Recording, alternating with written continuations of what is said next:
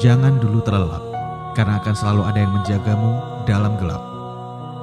Jangan terburu-buru berlari, karena akan selalu ada yang menemani dalam sepi. Jangan acuhkan sang hitam, karena diam-diam ada yang selalu melihat kita dalam temar. Selamat datang di Kamis Malam.